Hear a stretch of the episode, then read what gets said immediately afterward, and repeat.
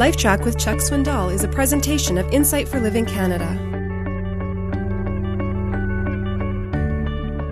Consider it all joy, my brethren, when you encounter various trials. Troubles are inevitable. Now, don't miss this one, or you won't have a basis for building on all of the rest we have to say.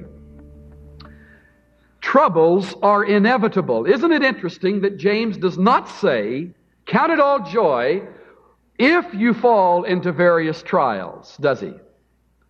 That would be like saying, Be prepared if you have to pay taxes. No, you can't say that. It would be like saying, Don't be afraid if you will someday die. No, that's when you pay, when you die. And just as real and inevitable as taxes and death, there are trials coming in your life. Trials are inevitable. It's interesting to me that the word various comes from the word originally in the Greek, which means spread out all different shapes, colors, varieties, and sizes, but all of, all of life is dotted with trials. And the most familiar response that God hears from His child is, Why?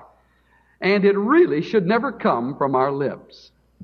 I'm reminded as I say that of a story I read this past week about a fellow who was on his way home in a subway he was prone to motion sickness to begin with.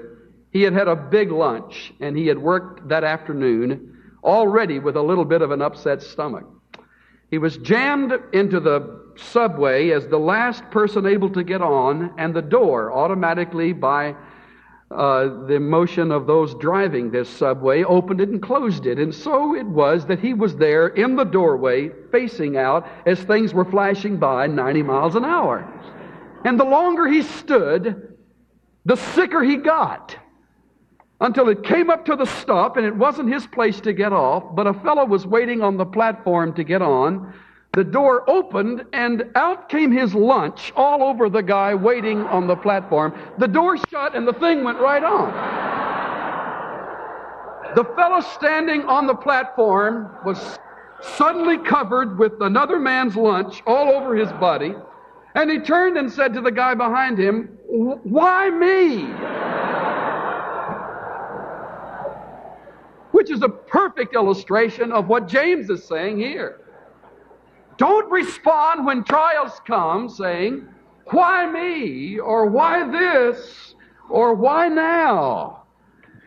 James says trials are inevitable.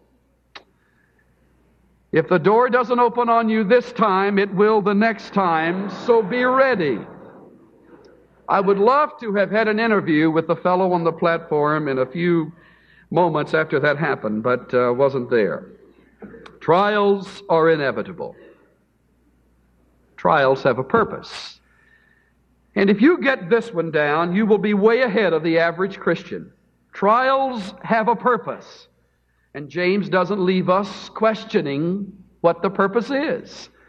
He gives us an immediate or initial result, and then he gives us the ultimate result.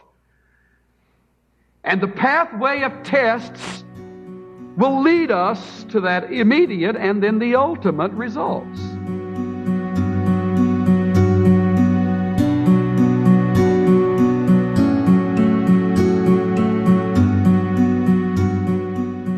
Trials are often met with resistance and resentment. But trials have a purpose, they stretch you. It's through trials you learn to endure. When you patiently endure through the tough times, you put grace on display, and that brings glory to God. This is Steve Johnson of Insight for Living Canada. Listen to more of Chuck Swindoll's LifeTrac messages at lifetrac.ca. LifeTrac, where life and truth meet.